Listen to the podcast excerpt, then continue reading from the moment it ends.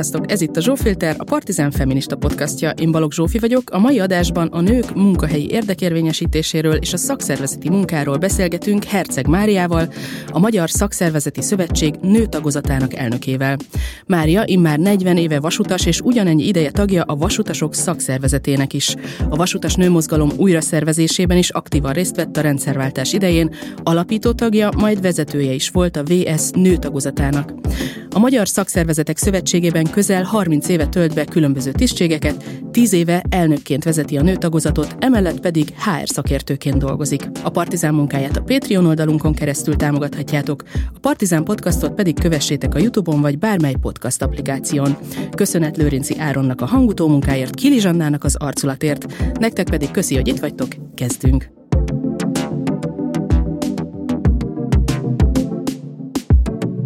Szervusz Mária, üdvözöllek a stúdióban. Üdvözlöm. Nagyon érdekel engem a pályád, mert ahogy mondtam az intróban, hát nagyon régóta foglalkozol a nők ügyeivel, meg a szakszervezeti ügyekkel, és kérlek meséld el, hogy hogy kezdődött ez 40 évvel és egy kicsivel több ideje. Nagy levegő. Szóval én se úgy születtem, hogy édesanyám az ebédlőasztal körül körbekergetett, hogy nem kapok vacsorát, ha nem leszek nőmozgarmár, vagy szakszervezetes, rendes, neveltetett, úrilányként, gimnázium, külön órák, zongora és egy rendes család neveltetése. Majd... amikor az ember vasutas lesz, az egy nagyon erős férfiak által uralt közeg, de úgy tűnik, hogy a 25 évemmel, vagy a 21-23 évemmel adtam egy olyan karaktert a magamnak, a dumámnak, az elképzeléseimnek, vagy a világról való véleményemmel magamról, amikor is a rendszerváltozáskor a kollégáim a József Árosi pályaudvaron azt mondták, hogy na akkor Mari lesz a SZB titkár. Most ez több rémületet is okozott. Számomra az volt a rémület, hogy minden előzmény nélkül engem megválasztottak. A világon nem sokat tudtam arról, hogy mi a szakszervezeti mozgalom, mit kell ott csinálni, mivel jár egy ilyen tisztség. De hát egyszerűen így közfelkiáltással azt kell mondjam, a kollégáim azt mondták, hogy ő. És ez nem lehetett más miatt, mint a véleményformálásom, vagy az a karakter, amit én hozok magammal. Ők azt mondták, hogy oké, őt akarjuk. Aztán persze vagyok egy olyan rátarti lány, hogy akkor meg már, ha elvállaltam, akkor meg akartam felelni ennek a dolognak.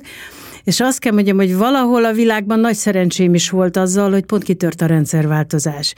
És az elődöm tanácsa az annyi volt, hogy jó, hát akkor itt van erre, most majd el kell menni néhány nap múlva értekezletre, és majd mindig meg fogják mondani, hogy mit kell csinálni. Na hát ez az utóbbi, ez nem következett be, mert addigra kitört a rendszerváltozás, és mindenki kereste az útját.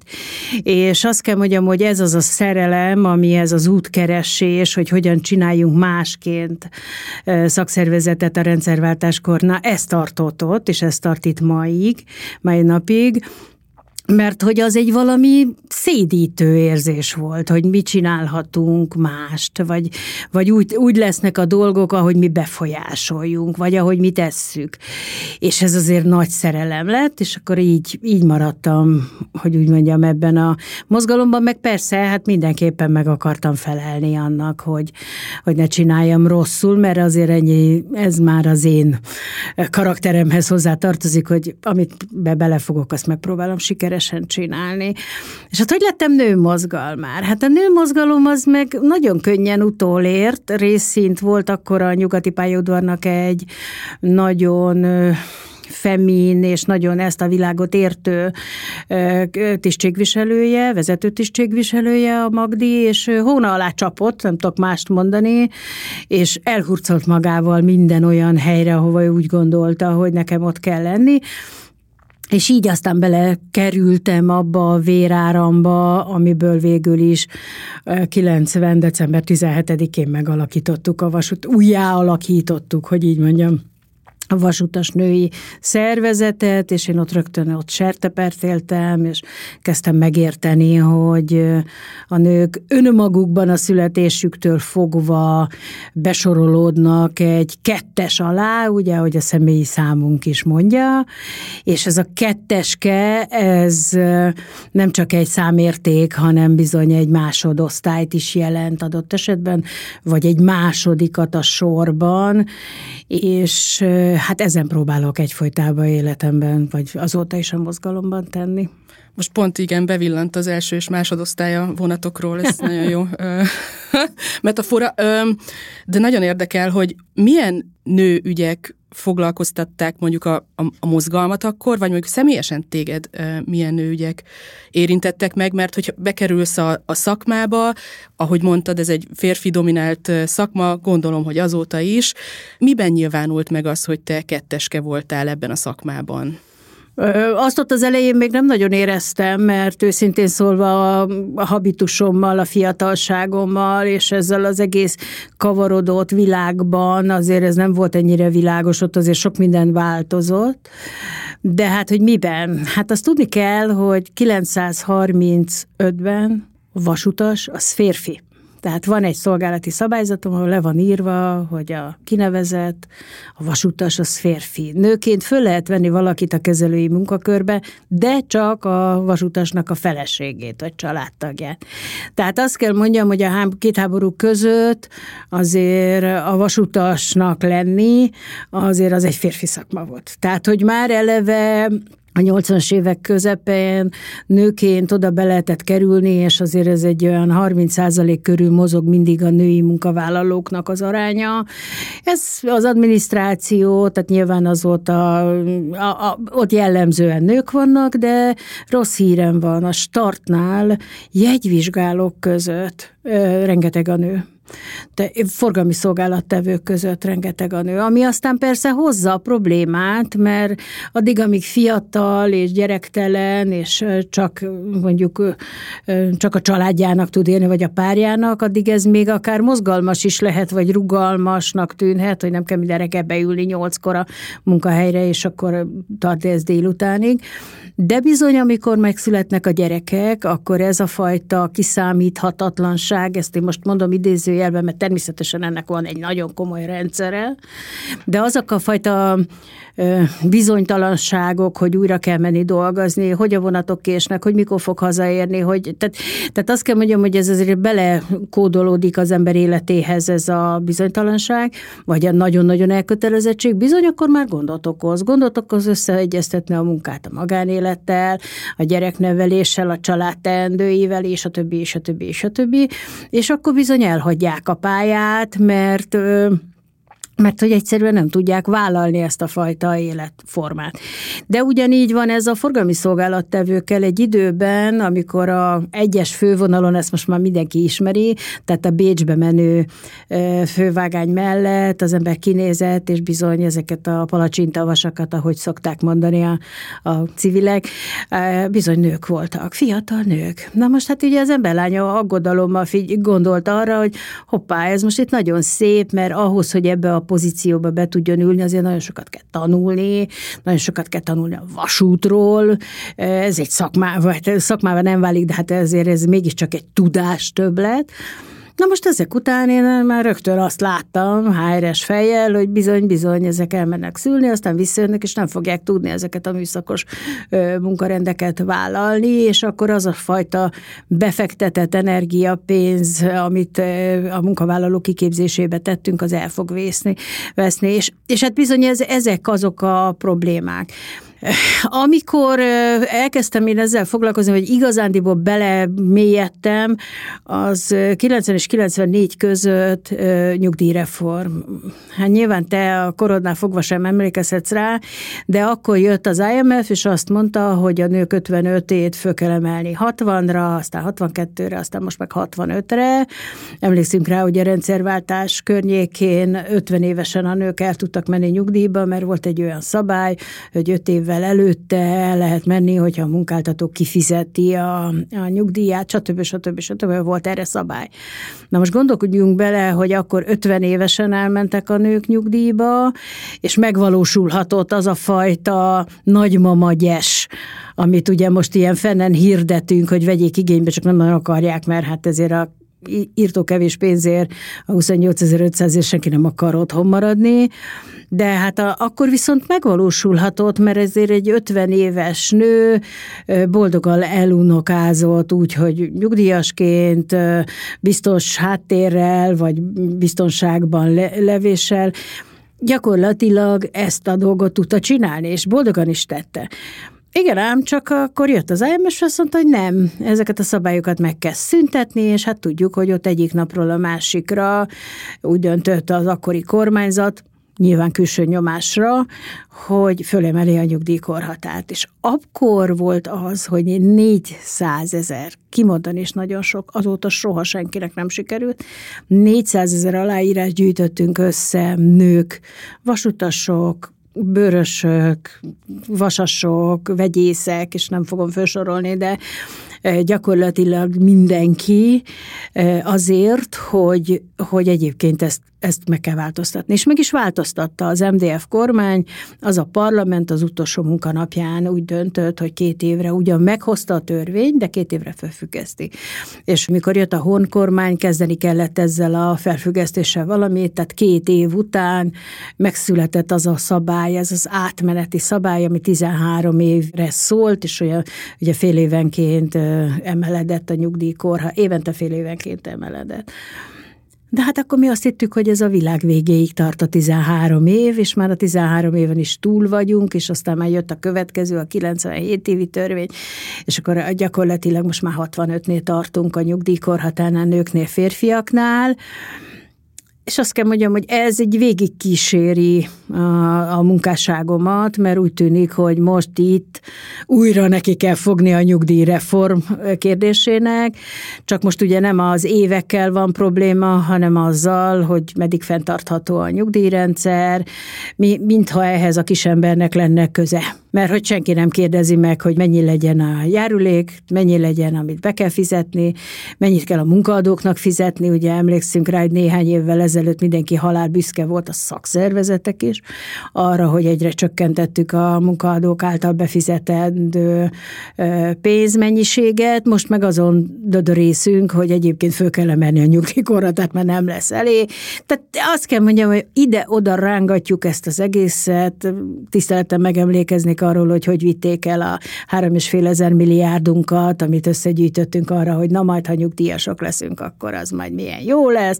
Aztán megígérték nekünk, hogy lesz nekünk külön számlánk, meg mindent megígértek, a csillagokat, meg a holdat, aztán abból se lett semmi. Tehát azt kell mondjam, hogy valahogy mindig megvannak az állandó problémák, én ezt csak azért hozom, hogy gyakorlatilag egy életen át folyamatosan ad feladatot, munkát, kötelességet, hogy így mondjam, a nőmozgalomban, hogy mit kell tenni.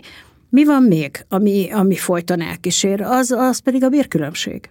Nyilván tudjuk, hogy az egész életen át kevesebbet kereső nőnek a nyugdíj megállapításnál kevesebb lesz a nyugdíja. Ha megnézzük a mai statisztikákat, a ma nyugdíjat kapó személyeknek a számában 62% nő. Ez sajnos abból is fakad, hogy a férfiak korábban haláloznak, ugye a várható élettartamuk kevesebb 8 éve Magyarországon, mint a nőké. Már eleve bele van kódolva az, hogy özvegyként hosszú éveken keresztül kevesebb nyugdíjból szegénységbe fog élni. Plusz a nyugdíj megállapításánál azt kell mondjam, hogy a társadalomért tett többleteket, amit a nők megtesznek nap, mint nap. Ez a főzésmosás, ugye láthatatlan munkában szokta. Gondozási munkák. Így van. Tehát, hogy a főzésmosás, takarítás, vacsora megvásárlás, vacsora elkészítés, és gyakorlatilag a családtagoknak a lelki gondozása, a testi gondozása, a gyereknevelés, és a többi, és a többi. Ja, a civilkedés, hogy más ne mondjak, hogy egyébként a nők szívesebben vállalnak szakszervezeti munkát, na nem, a vezetőségben meg oda nem engedik oda a nők őket, de hogy egyébként általánosságban a segítés, vagy az a emberekkel való foglalkozás, vagy a közelebb az emberekhez való lét, az bizony női arca van, és azt látjuk, hogy egyébként hát ezt is nők viszik a hátukon. Tehát, hogy és ez nem fog a nyugdíjba aztán számítani? Ez a világon senkinek nem számít bele a nyugdíjába. Tehát én azt gondolom, hogy akkor, amikor ma Magyarországon újra előveszik, mert hát már megint valakinek kötelezettsége van a nyugdíjreform ügyében, akkor most megint előveszik, és azt hiszem, hogy néhány hónap idegesítő mondatok fognak hangzani az ügyben, csak legyünk először túl a kampányon, hogy így mondjam, meg a választáson, és szerintem utána azért egy kemény fél év következik, ha nem már elkezdődik előtte, mert én már decemberben hallottam, meg azóta is néha-néha 3 naponta valamelyik nyugdíjszakértő elmondja, hogy az a baj a nyugdíjrendszerrel, hogy itt van ez a női 40, és azt kell mondjam, hogy ilyenkor azért én nagyon bosszus kezdek lenni, amikor ezt meghallom, mert nem ez az egyetlen olyan probléma, vagy ez az egyetlen probléma, amelyik a nyugdíjrendszernek a stabilitását befolyásolja. Nyilván ez is, de én azt gondolom, hogy az meg teljes mértékben igazságtalan lenne, hogy az egész nyugdíjreformot kihegyezzük a női 40-re, mert teljes mértékig elfogadhatatlan, hogy a nőkkel és a nőknek ezzel a státuszával játszanak. Tehát, hogy én azt gondolom, ha valaki 40 év járulékkal lefedezett időtartamot ledolgozott, azt tessék békén hagyni. Tehát tessék békét hagyni, inkább azon kezdjen el az állam gondolkodni, hogy ezt az adó meg járulék elkerülő metódusokat tessék kivenni a nyugdíjrendszerből, tessék a fiataloknak kampányt, nemzeti konzultációt, inzultációt, amit akarnak, csináljanak, hogy tudatosságra, hogy a nyugdíj előtt takarékosság, hogy figyelj, magadra számíthatsz, bármi jöhet az életben, nincs garancia arra, hogy végigéled az életedet, és nincs garancia arra, hogy az életednek minden pillanatában járulékkal lefedett időben dolgozhatsz, mert hogy jönnek válságok, a gazdaság változik, és tehát, hogy így ilyen változásmenedzsmenttel egybekötve igenis a gazdasági tudat öngazdaságának a tudatosságára kellene nevelni a fiatalabb generációt, és ez nem történik meg. Tehát én mindenféle reform ellen sose vagyok, mert az persze először félünk tőle, meg kicsit tartunk, mert mindegyikünk szereti azt, ami megszokott, mert azt ismeri, mert abban már biztos, mert azok tudja, hogy mi hol van. De attól, hogy reform van, és van jó példa a világban, és hogy azt hazahozzuk, és azt meggyőzzük egymást, és érvelünk, és hát ha az érvek között jönnek olyan érvek is, amelyek pozitívak, amelyekkel meggyőzhetőek vagyunk, stb. Én ezelől sose zárkóztam el. Csak az a probléma, hogy itt nem így történik ebben az én országomban, sajnos. Úgy történik, hogy valaki valahol rosszat álmodott, föl kell, törvény lesz hónapra belőle, azt eszed, nem eszed, ezt kaptad. Oszt pont. Na most ettől nekem azért összes érdekvédő sejtem beindul, és akkor azt gondolom, hogy ez így nem maradhat, hanem tenni kell, és akkor az magunk kis eszközeivel azok a lehetőségek, amelyek adatnak, akkor azzal tiltakoznunk kell, és tenni kell ellene. Hát most éppen egy ilyen kampányon dolgozunk, előkészítésén és nőnapkor.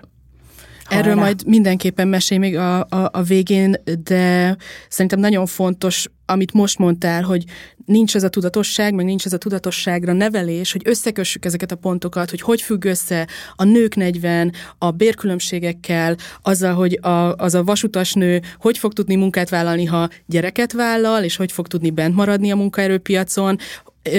Állandóan tényleg a nőmozgalom már szegény unásig hajtja ezt, hogy családbarát, meg gyerekbarát, meg nőbarát, meg anyabarát. Milyen barát? Munkahely. Családbarát? A családbarát, bocsánat, az a kormánynak a mantrája. Mert hogy a családbarát... Térjük vissza ide. Zsófikám, tehát ez a családbarát. Beszéljünk erről. Ugye itt pesti szlengben azt szokták mondani, hogy néhány családbarátja a kormány. Tehát, nagyon jó. De családbarát. Én elfogadom. Én azt is elfogadom, hogy sokasodjunk, többen legyünk, ne halljon ki a nemzet. Ezzel a világa, ez a cél egy konzervatív kormánynál abszolút elfogadható. Én azt gondolom, a baloldali kormányoknál is ez elfogadható. És hogy erre sokat kell költeni, és támogatni kell, és oké. Na, de mivel is támogat a kormány? Kölcsönnel. Az remek.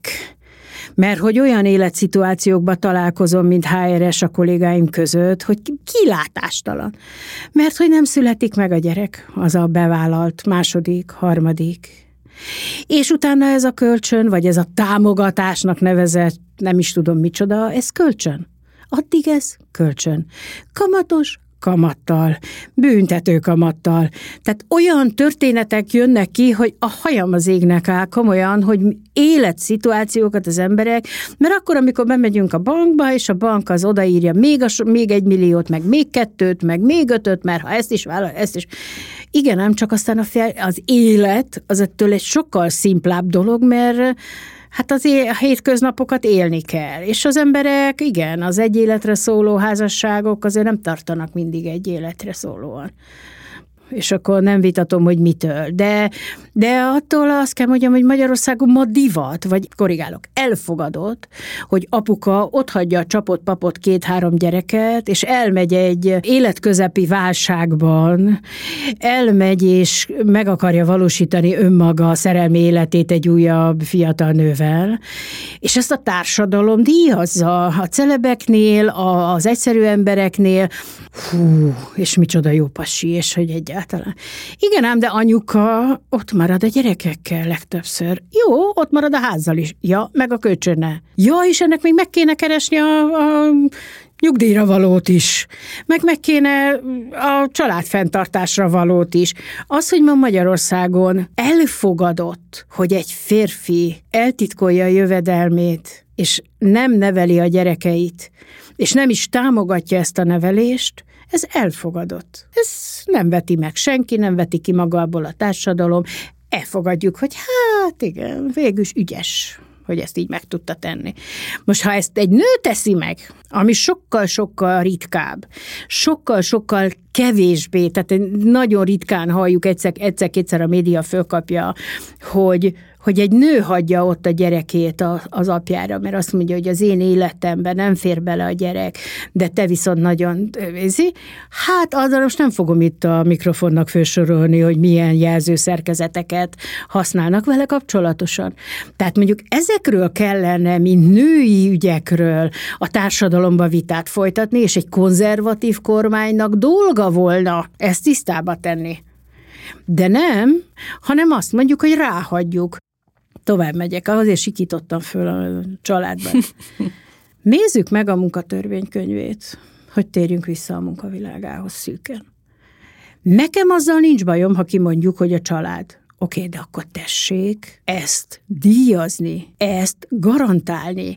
Tessék bebástyázni, körbevenni azt a nőt, aki mondjuk 2 gyereket nevel egyedül, és megpróbál bármilyen fajta munkahelyen, műszakosban, nem műszakosban, bárhol helytállni, és pénzt keresni, akkor tessék már őt azzal meggarantálni, hogy ilyen szép magyarul mondjam, helytelenül, de hogy valamilyen garanciákat biztosítani, vagy valamilyen védettséget, vagy valamilyen fajta támogatást. Ennek számos, számtalan lehetősége lenne, még olyan is, hogy egyébként ne menjünk a nem gyerekesnek az agyára, mert azért volt már nekem olyan, amikor a rugalmas munkarend általánossá vált egy olyan 10 évvel ezelőtt, amikor azt mondta a férfi kolléga, egy fiatal férfi, hogy gratulálok, hogy nekem kell mindig itt maradni a rugalmasba, a határidős, vagy a most megkapott munka elvégzésében, de ő hazamegy, mert neki 2 gyereke van. Oké, de neki már van 2 gyerek, és nekem mikor lesz? Mert én például most a randevumra nem tudok elmenni, aminek az a reménye, hogy előbb-utóbb majd csak valakivel összeköltözök, és aztán lesz gyerekünk. Tehát én azt kell mondjam, hogy azért sokféle szempont van az éterben, de nyilván meg lehet találni azokat a kiegyensúlyozó mechanizmusokat, amelyekkel ezt lehet kezelni. Csak hát nem tesszük. És itt jön be az érdekérvényesítés, és nagyon szeretném a mesélnél arról, hogy hát egyrészt az egyéni érdekérvényesítés szintjén az ember lánya, hogy úgy mondjam, mit tud tenni, meg mit tehetne jobban, mert egyszer egy nyilatkozatodban nagyon világosan kimondtad, hogy a nők rossz érdekérvényesítők, hogy ez miért van, meg miért lehet, meg hogyan lehetne ezen javítani, és aztán majd mesélkérlek a szakszervezeti érdekérvényesítésről, mert szerintem azzal is az van, hogy nincs elég tudásunk róla, és nincs túl jó színben sem, nem nagyon gondolunk rá, mint lehetőségre, hogy szakszervezetbe be lehetne lépni, vagy bármilyen érdekérvényesítő csoportot akár magunk létrehozzunk. Ezzel a tapasztalattal, amivel te rendelkezel, szerinted honnan érdemes kezdeni erről gondolkodni, hogy a saját kis életünkben, munkahelyünkön, nőként vagy férfiként, hogy kezdjünk el ezzel foglalkozni, az érdekérvényesítő munkával? Nos, én azt gondolom, hogy továbbra is fenntartom, hogy a nők rossz érdekérvényesítők. Ezt bontsd ki, kérlek. Részint ebből, amit már itt összehortunk, abból adódik, hogy a nők mindig biztonságra törekednek. Tehát ha elmegy egy munkahelyre, egy pozícióra, megpályázza, akkor mindenképpen arra törekszik, hogy ő megkapja. Aláígér, elvállal olyan dolgokat is, ami a képzettségének mélyen alatta van. Én exit interjúkban hallottam ilyet, hogy nem lesz itt semmi probléma velem, mert a végén elmegyek takarítani, mondta ez diplomás nő, hogyha semmi más nem lesz, akkor elmegyek takarítani, de akkor is nem fogom hagyni, hogy a gyerekeim éhezzenek, vagy ne legyenek ellátva. Ez szerintem a legszörnyűbb mondat, ami egy nőt... Tehát most a helyzetre nagyon tartásos, hogy úgy mondjam. Tehát, hogy ez egy nagyon komoly dolog. De hogy a társadalom erre kényszeríti a nőket, tehát ez borzasztó. Tehát, hogy egy tanult diplomás nő azt mondja, hogy más kilátást nem látok, akkor takarítani fogok menni, és abból fogok megélni, vagy abból fogom eltartani a családomat, ez szerintem szörnyű. 1. 2. A nőknek az önbizalom hiánya, mert hogy már úgy kezdődik a családban. Tehát, hogy te tanuljál, mert te nő vagy, te kislány vagy, te ezt tanult, legyél te pedagógus, legyél te nővér, legyél te... Tehát, és a társadalom ezeket a nők által, többségében nők által végzett munkát leértékeli, mert a nőnek annyi is elég. És akkor még mindig ott tartok, hogy a nőknek az önbizalom hiányuk. Ha egy álláshirdetést, egy pozíciót meghirdetnek, ha egy 30%-ban megfelel egy férfi, az bátran pályázik. Mert rólam írták, nem? Tehát rám írták ki. És egy nőnek 70%-ban megfelel a kiírásnak, nem megy el. Meg se próbálja. Azt mondja, hogy hát én nem felelek meg ennek. A CEU elvégzett egyszer egy kutatást, hogy mi van a felsővezető nőkkel. És bizony azt tapasztalta, hogy általánosságban 20-30, de 40, vagy akár 50%-ért is kevesebbére elvállalják. És én ezen annyira megdöbbentem, hogy el kellett rajta gondolkodnom, hogy hogy tegyem ezt magamnak helyre. És azt kell mondjam, hogy nem is olyan nagy csoda. Gondoljunk végig, hogy mire eljut egy top vezető ajtóig az a nő, mennyi mindenről mond le. Családról, barátokról, rendezvúkról, párkapcsolatokról, meg a tanulás, tehát hogy mennyi áldozatot hoz azért, hogy egyszer csak legyen egy olyan névjegykártyára, amire ki van írva, vagy ő a HR igazgató, vagy ő a kommunikációs igazgató. És mikor eljut a küszöbig, akkor valaki, aki ott ül, az azt mondja, hogy jó, hát ennyi.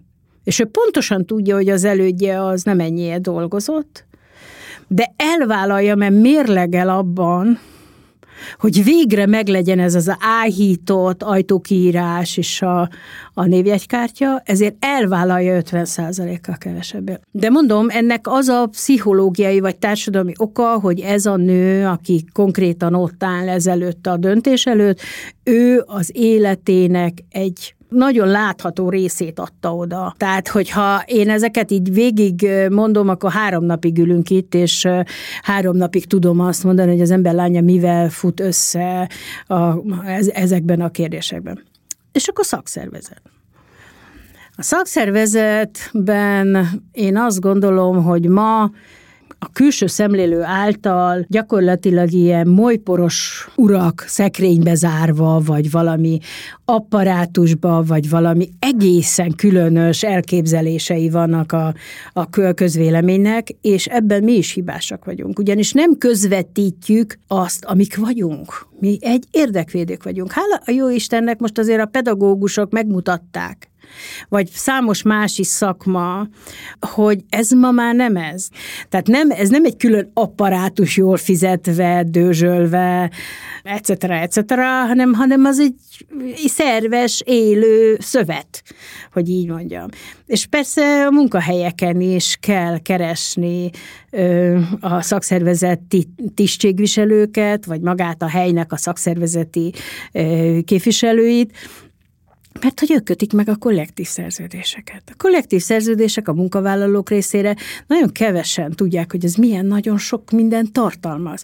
Mert van a munkatörvénykönyve, az mondjuk a csontváz, és annak a felöltöztetésre, izommal, véredényekkel, és bőrrel, és ruházattal azért az a kollektív szerződés, vagy azok a kollektív megállapodások. Most ezt nem lehet megkötni a szakszervezetek nélkül. Hát vannak próbálkozások, hogy az üzemi tanácsok is, csak az a probléma, hogy az üzemi tanács, ez a magyar jogrendbe így bepottyant a német rendszerből, aztán 30 év után se tudott megvalósulni, vagy hogy mondjam, tehát meggyökeresedni, mert ketten sokan vagyunk egy munkahelyen, az üzemi tanácsnak nincsen sztrájk joga, nincsen érdekérvényesítő joga, ő egy együttműködő, tehát leülnek a munkáltatóval, beszélgetnek, a munkáltató fölrúgja az asztalt, vagy azt mondja, hogy na, ennyi volt a beszélgetés, elmegy, nincs jogában, tehát nincs tovább lépés, hogy így mondjam, az üzemi tanácsnak nincsen keretrendszere arra, pénze sincs, hogy mondjuk sztrájkot nem is szervezhet. Tehát azt kell mondjam, hogy az érdekérvényesítésben ő a beszélgető fél. Pont akartalak kérdezni az üzemi tanácsról, mert a Partizán is próbálkozik ennek a meghonosításával, és van egy üzemi tanácsunk, de azt kell, hogy mondjam, hogy a probléma ott van, amit te mondtál el, hogy egyszerűen nincs a gyakorlatunkban, nincs a tudásunkban, hogy ezt egyáltalán hogy kell csinálni. Tehát, hogy ne tekintsük az üzemi tanácsot, vagy a szakszervezetet egy ilyen rajtunk kívülálló, majd ők valamit ott csinálnak, és eljárnak az érdekünkben, de egyébként fogalmunk sincs, hogy mit, meg hogyan, de hogy ne csak egy olyan képünk legyen róla, hogy néha küldenek egy e-mailt, vagy valami eseményt szerveznek, és akkor ki van pipálva, hogy ne egy ilyen névleges dolog legyen, hogy a munkáltató, meg a vezetőség is elismerje valamilyennek, ahhoz az kell, hogy mi beletegyük azt, tehát, hogy egy ilyen nagyon alapos ilyen tudatformálásra van szerintem előtte szükség, hogy egyáltalán ez működni tudjon, és ne egy ilyen névleges valami legyen, amire aztán legyintünk meg. Na képzeld el, hogy ez 30 év alatt nem sikerült. Na most akkor mennyire életképes ez a szervezet, ha 30 év alatt nem sikerült neki kivívni? Most én nem azt mondom, hogy nem vannak, mert vannak olyan helyek, ahol az üzemi tanács remek jól működik. Akinek van ismerete, mondjuk a német üzemi tanácsokról, ahol nagyon erős ez az intézményrendszer. De ott azért másként van a szakszervezet. Tehát ott a szakszervezetek, mondjuk Ausztriában, Németországban, ott nem a munkahelyeken vannak a szakszervezetek, hanem ideológiai alapon. Szociáldemokrata, keresztény, fehérgalléros, kékgalléros, tehát ismerünk Európában többfajta formációt. Nálunk ez miért nem így van? Kezdjük a történelem órán. Bocs, ez egy nagy kérdés, ezt tudom. Csak... Ez egy nagy kérdés, de nem is olyan nagy kérdés. Ez a két háború között komoly vita volt, hogy a szakszervezetek Magyarországon hogyan szerveződjenek bent a munkahelyen, tehát a gyárakban, vagy ugyanúgy, mint Ausztria, Németország és számos Franciaország, számos másik országban, hogy ideológiai alapon, és lám csodát, vagy lássunk csodát, a kommunisták és a szociáldemokraták között volt egy óriási vita erről. És a szociáldemokraták azt mondták, hogy vállalaton kívül, tehát ideológiai alapon szerveződjenek a szakszervezetek, a szocialisták pedig azt mondták, hogy a nagyvállalatokon belül. Igen ám, de az ő látószögük akkor nyilván arról látszott, hogy a világ arra fog menni, hogy ilyen nagy gyárak fognak lenni, és akkor ott a nagy gyárakban nagyon erős szakszervezeteket lehet építeni, és a többi. Tehát mindenkinek megvolt hozzá a saját ideológiai azonossága, hogy így mondjam, és végül eldőlt, hogy vállalatokon belül de 90-ben pont ez dőlt meg legelőször, hogy ezek az óriási gyárak szanaszét válogatottak, millió apró darabra tört, vagy be is zárták nagyon, nagyon híres gyárakat, hogy így mondjam, eltűntek ma már. És az a sok millió kisvállalat, cég, magán, ilyen, olyan, amolyan formátumú, az gyakorlatilag nem alkalmas arra. Tehát az a munkatörvénykönyve, az a munkakultúra, hogy a munkaadók leülnek a hogy szakszervezetek vannak, hogy szakszervezetbe lehet tömörülni. Hát ha ma nézzük az 5 fő alatti foglalkoztatók, az a túlnyomó többsége a munkáltatóknak. Na most hát legalább 10 fő kell ahhoz, hogy egy szakszervezetet megalapítson az ember lánya, na most akkor az 5-ből nehezen lesz, mert még akkor, hogy mondjam, vegyünk föl még 5-öt, hogy most megalakulja. Tehát azt kell mondjam, hogy ezt sem néztük át a rendszerváltozás után, sőt, azt gondolom, hogy azt az apró munkát se végezte el, sem a szakszervezeti oldal, sem pedig a társadalom, a politika meg, na ezt inkább hagyjuk, hogy egyébként jól van ez így. Az MDF kormánya ugye elég németes volt ahhoz, hogy azt mondta, hogy oké, akkor nem a szakszervezetek, mert a szotutó, de minden, de akkor jöjjenek az üzemi tanácsok. Igen, ám, de az üzemi tanácsoknak odaadott egy sor olyan jogosítványt, ami a szakszervezeté volt, egyet nem adott oda neki, az pedig a sztrájkjog. Meg az, hogy egyébként legyen tőkéje, az, hogy legyen neki ereje, az, hogy szervezkedjen, az, hogy az üzemi tanácsnokoknak még tilos a szakszervezeti mozgalomban, vagy úgy értem, hogy a sztrájk szervezésben részt venni. Tehát ez taxatíve kimondja a törvény. Na most innentől kezdve azt vártuk, hogy az üzemi tanácsok megerősödjenek. Hát mondom, tehát ez a nagyon szépen beszélgetünk, majd elfogy a pogácsa, a teja ízén összevesztünk, fölállunk az asztalhoz, úgy maradtunk. Tehát ott vége szakad, hogy úgy mondjam, a munkatörvénykönyvében ennek a diskurzusnak, és nem mondja, hogy hogyan kell tovább menni. Hát legfeljebb újra meg kell próbálni napirendre tűzni, de ugye ez az üzemi tanács, az olyan, hogy 1 fél alma az a tanács, és 1 fél alma a munkáltató, tehát ezt valahogy addig kell igazgatni, amíg egy almává változik, és akkor tudnak közösen döntéseket hozni. Tehát ez egy egészen más fórum. Én azt gondolom, hogy kicsit sokan vagyunk az asztal mellett, mert az üzemi tanácsok a mi rendszerünkben, ahol a szakszervezetek az erősek a munkahelyen, szerintem az üzemi tanácsoknak nincs helyük. Ezt gondolom. És tőlem az se áll távol, hogy lehet, hogy át kellene ezt nézni, hogy ne a munkahelyekkel, mert nem lehet mondjuk megszervezni azokat a tagokat, akik az 5 főnél kisebb, ezért nem tudnak kialakulni ágazati kollektív szerződések, mint mondjuk Ausztriában, hogy azt mondják, hogy a kereskedőkre van egy ágazati kollektív szerződés, és ez teljesen mindegy, hogy alsó-felső külsőn, vagy a Budapest valamelyik utcasarkán van egy picibolt, ugyanúgy vonatkozzon rá az a fajta keret megállapodás, mint amit úgymond az ágazati szakszervezet ki dolgoz, vagy ki harcol. Ezért is ma Magyarországon szerintem ilyen gyenge ez az egész. A politika oldalára, hogyha evezünk, 40 év alatt mindenféle rezsimben próbáltad ezt a munkát csinálni. Gondolom, hogy sose volt könnyű ez a munka, de hogy mennyire volt, mikor volt, milyen hajlandóság, nyitottság a szakszervezetek felé, a tárgyalásra. Nagyon érdekel, hogy a mostani rendszerben kormány vagy ellenzéki oldalról mekkora a nyitottság, vannak elképzeléseim, de ezzel a rálátással te hogy látod most a szakszervezeti munkahelyzetét? Mi az, ahol van mozgástér, és mi az, ahol nem nagyon látszik, vagy sose látszott ebben a kis országunkban? Magyarországon a rendszerváltozás óta mindig olyan kormány volt, amelyik a tőkét támogatta a munkavállalókkal szemben.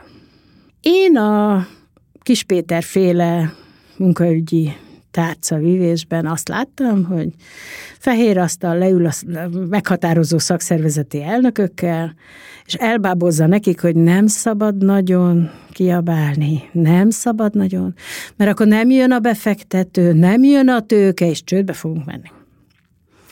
Akkor, amikor 92-ben mi a bokros csomagra emlékszünk, az elődeim, ahol én még csak ilyen kis mezitlábas, éppen akkor belekerült mozgalmi emberke, azt láttam, hogy leírtuk a bokros csomagnak a hiányosságait, az alanyi jogú családi pótlék, a tandíj, és nem tudnám felsorolni, de volt vagy 13 pont. amit mi leírtunk, hogy ne tessenek ezt meglépni, tessettek, majd egyébként az Alkotmánybíróság mind a 10 kinyomta a szemét, hogy alkotmányellenes. Tehát a bokros csomagnak a haszna, hogy úgy mondjam, nulla lett, és közben pedig hát ez egy felháborodás lett. Amikor a nyugdíjreformnál azt mondtuk, hogy legyen átmenetes, nem lehet az, hogy máró hónapra, 60-ra, meg 65-re, meg akármire fölemeljük a nyugdíjkorhatárt, tehát ne tessenek ezt csinálni, mert nem jó. Nem lehet ilyet csinálni, hanem azt lehet mondani, hogy készüljön föl a társadalomnak, azon tagjainak a túlnyomó többsége arra, hogy másként lesz. Tehát, hogy számoljon vele, hogy az életkilátásait, hogy az egészségét, hogy a családja dolgait, hogy a saját dolgait, hogy lehet, hogy el kell végezni még valami iskolát, lehet, hogy át kell magát képeznie. Tehát, hogy legyen ideje fölkézni. Nem hallgattak meg, majd persze meghallgattak a 400 000 aláírás nyomán, és majd ugye a Horn kormány is csak 2 év múlva merte elővenni, és akkor is végre megvalósult a... Tehát én ezzel azt akarom mondani, hogy vannak befolyások, tehát vannak csatornák. Ez most kevésbé, mert ma ugye az Orbán Viktor első ciklusában azt mondta, hogy nem kellene ide szakszervezetek, mert ő maga fogja megvédeni a munkavállalókat. Hát neki legyen mondva. Ha így tud bennünket megvédeni, akkor én nem kérek, akkor hagyja rám a saját megvédés. Arról volt, ezt minden munkaügyi államtitkár megígéri, legutóbb a Comba, tavaly májusban a kongresszusunkon, hogy mindenben partnerként fognak viselkedni, és meg fogják hallgatni a vélemény, és már előtte, és a többi. És hát akkor csak az apanapra hívnám föl a figyelmet, hogy én 3 évig főthöz vágtam magam apanap ügyben, mert elfogadhatatlannak gondoltam, hogy egy Vilniusban a kihirdetés pillanatában már egy hónapot, tehát 30 napot adtak apanapot. Elfogadhatatlannak gondoltam, hogy a környező országokban német utcán voltunk kampányban, és jöttek oda, és tudom, hogy most a Németországban lennék, 30 napot kapna a férjem. Tehát azt kell mondjam, hogy gyenge megőrülés, és a vége mi lett? 5, tehát a minimummal ratifikálta a nagy család, Isten haza, családbarát kormány, ennyit sikerült. Elfogadhatatlan. Elfogadhatatlan, ezt gondolom. De nem hallottam ám a néhány ellenzéki pártnál hallottam a tiltakozást ez ellen, és néhányan szóvá tették, hogy hát azért ez mégsem jó, de azért annyira nem, a Dunát nem rekesztettük el, hogy most akkor ez több legyen. Tehát én azt gondolom, hogy a politika nem fog, tehát bármekkora illúzióban ringatjuk magunkat, mármint állampolgárok, de mint szakszervezeti tisztségviselők, a kormányzatnak, a politikának mindig a tőke oldala lesz a szükséges kedvezményezett, akkor most nagyon finoman próbáltam fogalmazni. Mi is ez a szakszervezet? Hát ez egy tök idegesítő valami. Hát gondoljunk bele, hogy a tőke tulajdonosé a kockázat. A tőke, a világgazdasági válság, minden az ő kockázata, majd lesz nyeresége, aki nem szociális intézményt vezet, hanem hát egy vállalkozást, amiből nyilván profitot akar termelni, és akkor én bekopogtatok alkalmas időpontban az ajtaján, és azt mondom, osszuk meg a profitot. És akkor azt mondja, oszd még. Hát nem vállalták kockázatot, nem tettél túl sokat azért, hogy ez megvan. Miért kellene velem az a profitomat megosztani veled? Tehát lássuk be, hogy azért ez egy, hát ha tetszik, elég érdekes küldetés. De ha megvilágítjuk onnan, hogy egyébként addig, amíg az ő befektetett pénze az épület, gép és nem termel, ha én nem vagyok ott, és nem termelek neki, mint munkavállaló, akkor meg van benne ebben egy kicsi, motiváció részére, vagy rávilágítás arra, hogy figyelj öreg, ha te engem megfizetsz, akkor én bejövök, és 3-szor olyan jól fogok dolgozni, és sokkal jobban állok a munkához, és stb. És akkor mind a ketten jól jártunk, mert neked több lesz a profitod, én meg jól élek, és akkor el leszünk így egymás mellett. De nem így állunk ehhez. Tehát valahogy... A szakszervezetről mindig csak az a kép marad meg, hogy ezek itt ilyen zeherna népek. Tehát, hogy ezek vagy tiltakoznak, vagy sztrájkolnak, vagy piszkálják a szegény munkáltató képviselőjét, meg aztán ülnek ott naphosszat, meg megeszik a pogácsát, tehát valami egészen fura képzetek ragadtak ehhez a fogalomhoz, és akkor most önkritikusan mi szakszervezetek se tettünk sokat azért, hogy ez a végén lehámozódjon. vagy eltűnjön, hanem akkor képes azt mondani államtitkár vagy miniszter, hogy egyébként nem kell a szakszervezetet komolyan venni, mert az nem mond igazat. Hát ahányszor Orbán Viktor, meg a kormányának a tagjai nem mondtak igazat, ha nekem annyi 1000 forintosom lenne, szerintem a stúdióban nem férnénk be. És ezért válik hiteltelenné. De az, hogy valaki a tárgyaló partneréről, aki hónapokon keresztül ugyanazt képviselve következetesen ment az útján, ezek után valakit lehazugozni, csak azért, mert szakszervezeti tisztségviselő is úgy gondolja, hogy ezt büntetlenül meg lehet tenni, már pedig Magyarországon sajnos jelen pillanatban meg lehet tenni, akkor itt azért nagyon nagy baj van. Morálisan van nagy baj, az én véleményem szerint. Igen, szerintem tök fontos, hogy az érdekérvényesítő munkának a legnagyobb része egy ilyen idegtépő, láthatatlan... Sziszifus. Igen. És én nekem csak a civil nő szervezetekben volt ilyen típusú munkám, meg amiben beleláttam, hogy a kollégáim, akik már évtizedek óta csinálják ezt, mivel állnak szemben. És egyrészt, mert nő témákkal foglalkozunk, az alapvetően mindig a lista végén van, akármilyen kormányról van szó, meg berendezkedésről. Hát hiszen női ügyekkel nem foglalkozunk. Hát, hogy persze.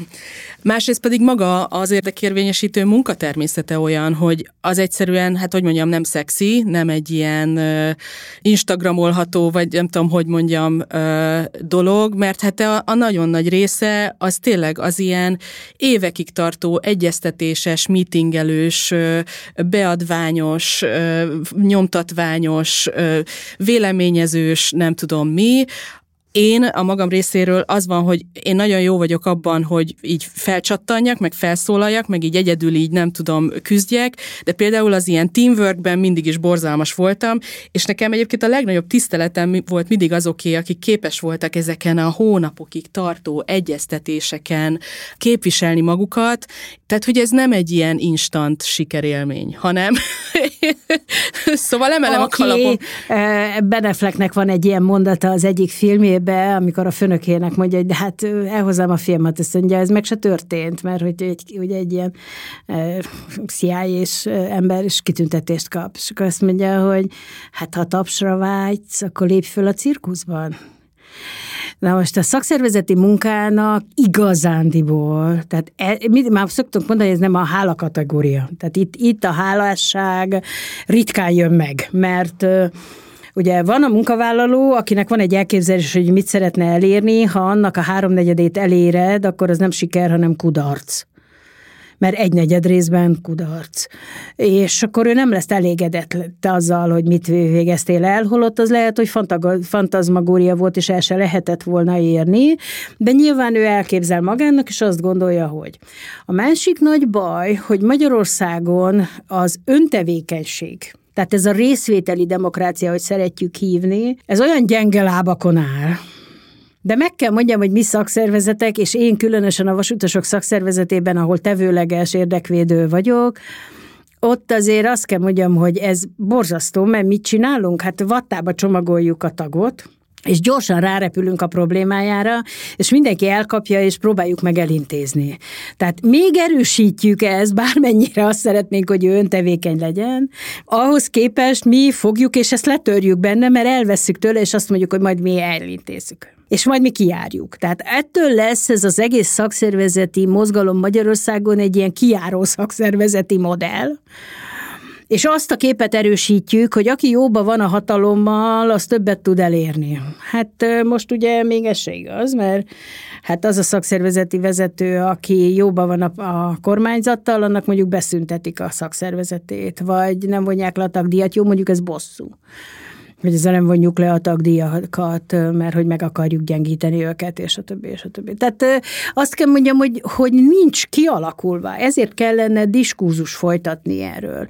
Először a szakszervezetek meg egymás között, aztán pedig a társadalommal kellene, hogy ti miért akartok. És én még attól sem riadnák vissza, hogy igenis politikai alapon. Na de, kedvenc politikusaink... Úgy sikerült ebben a 34 évben elrontani ezt az egész országot, hogy ma baloldalinek lenni, az egy szitok kifejezés.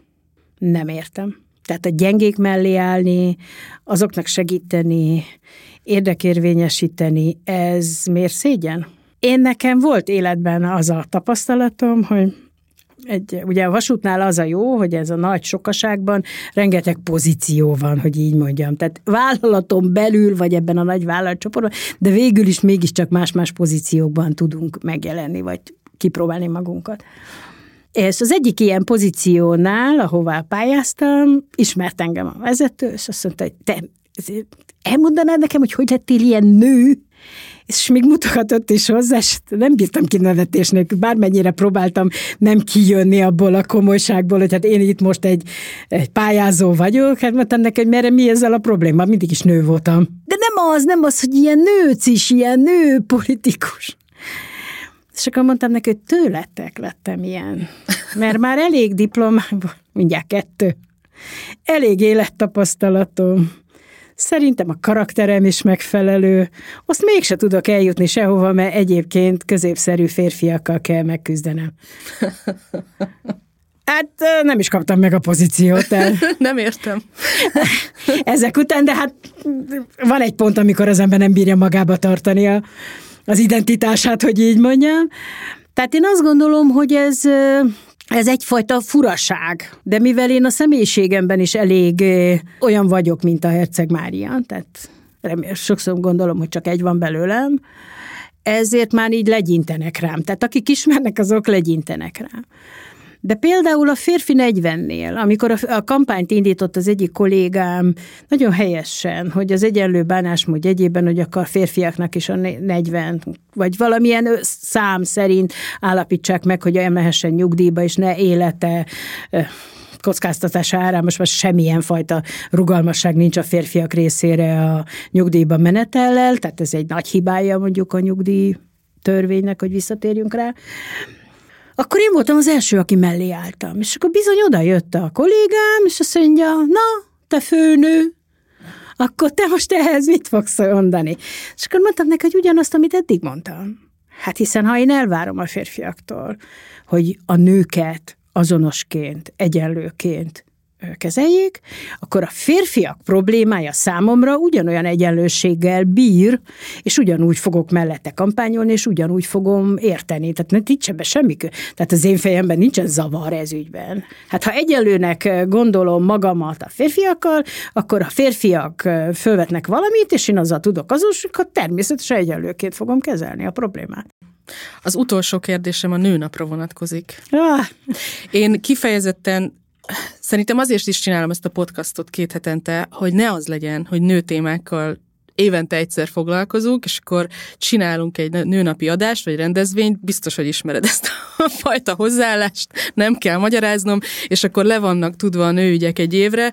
Szerinted miről kéne szólni a nőnapnak? Tehát, hogy így hogy kéne rá gondolni? Hát most akkor kihúzom magam, és nagyon büszke vagyok, mert amikor szóba jöttem, azt mondta nekem a Bőrös Szakszervezet akkori vezetője, nőtagozatnának a vezetője, a Zsuzsa, és ő volt a MSZOS, az összeolvadó egyik konfederációnak a női választmányának az elnöke, a Zsuzsa, amikor azt mondta, hogy tudod, te vagy köztünk az egyetlen, akinek sikerülhet összeintegrálni ezeket a konfederációkat, és azokban megteremteni az új női szervezetet, de lehet, hogy neked se sikerül, de te vagy köztünk az a remény, aki talán meg tudja csinálni. Ez egy nagy szó.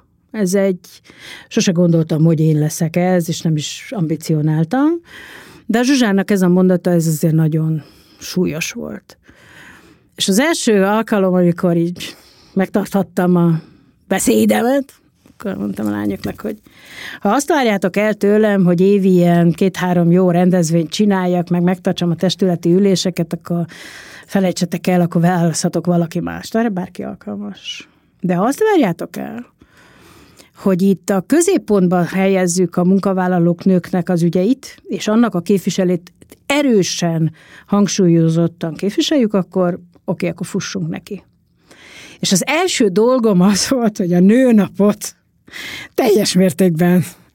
Azt mondtam, hogy na, olyan nőnap többet nem lesz, mint a szakszervezetben szokott lenni, hogy a nőtagozat vezető az elmegy virágból, megvette magának a csokrot, megvette a lányoknak a kankalint, vagy bement, aztán jött valami kis kultúrműsor, bejött az elnök, 5 perc jó fej, majd odaadta azt a csokrot a tagozatvezetőnek, amit megvett. És akkor én ezt elmondtam, és mondtam, hogy na, én ilyet nem.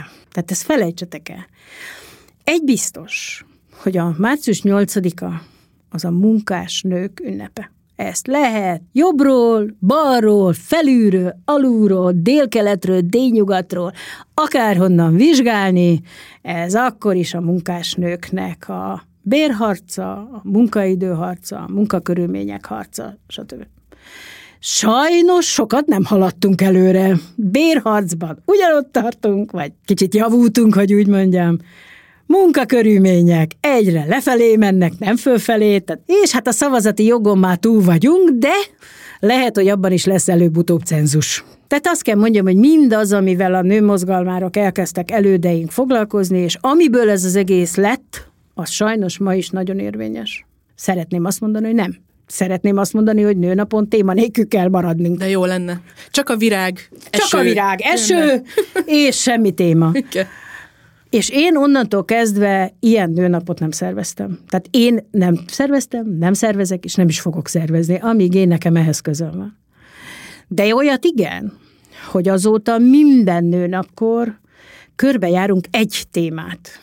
Tehát dedikáltunk egy témát, és azt a témát körbejárjuk. Vagy elindítunk egy kampányt, az APA kampányt például, vagy a munkahelyi erőszakot, vagy tehát számosat, foglalkoztatást, vagy ott volt ez a bérkülönbségnél kijött ez a kutató, az egy nagyon rémületes történet volt. Tehát azt kell mondjam, hogy mindig van egy téma, mindig van egy olyan téma köré csoportosított dolog, amit egyébként a nőnapkor mi üzenünk a magyar társadalomnak.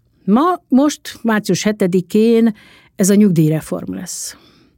Készül egy tanulmány, ha igaz, akkor ez most február közepére elkészül, és abban próbáljuk megtalálni azokat a passzusokat, amelyek hátrányosan érintik a nyugdíj megállapításkor. Ez most nem az egész életen át megkeresett kevesebb, hanem az, hogy egyébként van-e olyan diszkriminatív szabály a nyugdíjrendszerben, aminek az alkalmazása a nő részére hátrányos. Plusz megnézzük átvizsgáljuk ezt az egész nyugdíjreformügyet, meg az egész nyugdíjrendszerünket. Az más kérdés, hogyha nem fog kijönni az, hogy van valami, amitől kevesebb a nők megállapított nyugdíj, mint a férfiaké, akkor az azonnal követelni fogjuk, meg követelem is, hogy egyébként ezt a bérkülönbséget, ezt azonnal tüntessük el. Ha nem jön ki belőle még ez sem, tehát most nem akarok jósolni, mert nem vagyok nyugdíjszakértő, nyilván szakemberek készítik ezt az anyagot. Most, hogyha készül ez az anyag, el fog dőlni, de ha semmi nem jön ki, akkor meg azt gondolom, hogy a társadalomnak van felelőssége. A mindenkori, az elmúlt 30 évre kormánynak mindenkinek van abban felelőssége, hogy egyébként hogyan jutottunk el odáig, hogy a nők többlettársadalmi felelősséget vállalnak, és akkor az elején mondtuk, ez a mosogat, bevásárol, gyereket nevel és ápol, és csak lelki gondoz a család összes a familiába, hogy így mondjam, és ezeket mind a nőhöz delegálják, még nem az ő családtagjainál, hanem a társának a családtagjainál is, mert ő ráér, meg alkalmasabban beszélget, semmi dolga nincs. Még a férfi az pénzt keres, az élet koronája, addig a nő az beszélget a családtagokkal, pletykákodnak. Szokták rá mondani. Ugye addig, amíg a fiúk fontos társadalmi kérdésekkel foglalkoznak, mi pletykákodunk. Tehát, hogy akkor viszont ebből a szempontból kell megnézni ezt az egész kérdéskört, hogy így mondjam, és meglátjuk, hogy hova jutunk. Én attól nincsenek illúzióim, hogy a kormány akkor hónap összerezzen, kiáll az aktuális fontos ember, és akkor az aktuális fontos ember azt mondja, hogy hölgyeim, maguknak igaza van, nőnap, hogy miért nem szóltak korábban? Mert hogy akkor hónaptól bevezetjük, de én azt gondolom, hogy ha nem jut más szerep egy szakszervezet, egy maroknyi nőnek, aki nem is olyan maroknyi, mert a szövetségben 100 000 tag van, és annak a minimum fele nő, szakszervezeti tagnő, az 50 000 nő. Tehát amikor én beszélek, vagy kinyilatkoztatom, vagy bármit is mondok, akkor annak a súlya ott van mögöttem, hogy ott van a vasas, a vegyész, a vasutas, a postás, a nyomdász, a mindenfajta nő, mezőgazdasági, távközlési, de még csak a kukásoknál. Tehát akik a szövetséghez tartozó, és biztos nyilván nem soroltam föl mindenkit, de hogy azok a nőknek a véleménye, a gondolata és egyáltalán, és hát reménykedünk a virágban, de volt már olyan nőnap, amikor azt se kaptunk. Tehát túléljük a dolgot, de érthető. Tehát én nem gondolom, hogy a nőnapon azzal a kis egy kankalinnal le van tudva a női kedveskedés. Volt már nekem olyan, aki azt mondta, hogy hát akkor most előre engedjen? Mondtam, persze. Ez most miért változott meg? Hát mert hogy hát ha én ilyen feminista, mondtam, hogy te valami, ez a feminista, ez valami szitok szó, mert Kezdem úgy hallani a szádból, mintha az lenne, mert szerintem ez csak nőmozgalmát jelent, és hogyha egy férfinak a mozgalmárság az dicsőség, én azt gondolom, hogy a nőnek a mozgalmárság is dicsőség. Tehát, hogyha egyenlő elven mérünk, akkor szerintem ez így. Csodálatos végszó. Nagyon szépen köszönöm, hogy itt voltál, Mária. Én megköszönöm, hogy jöhettem.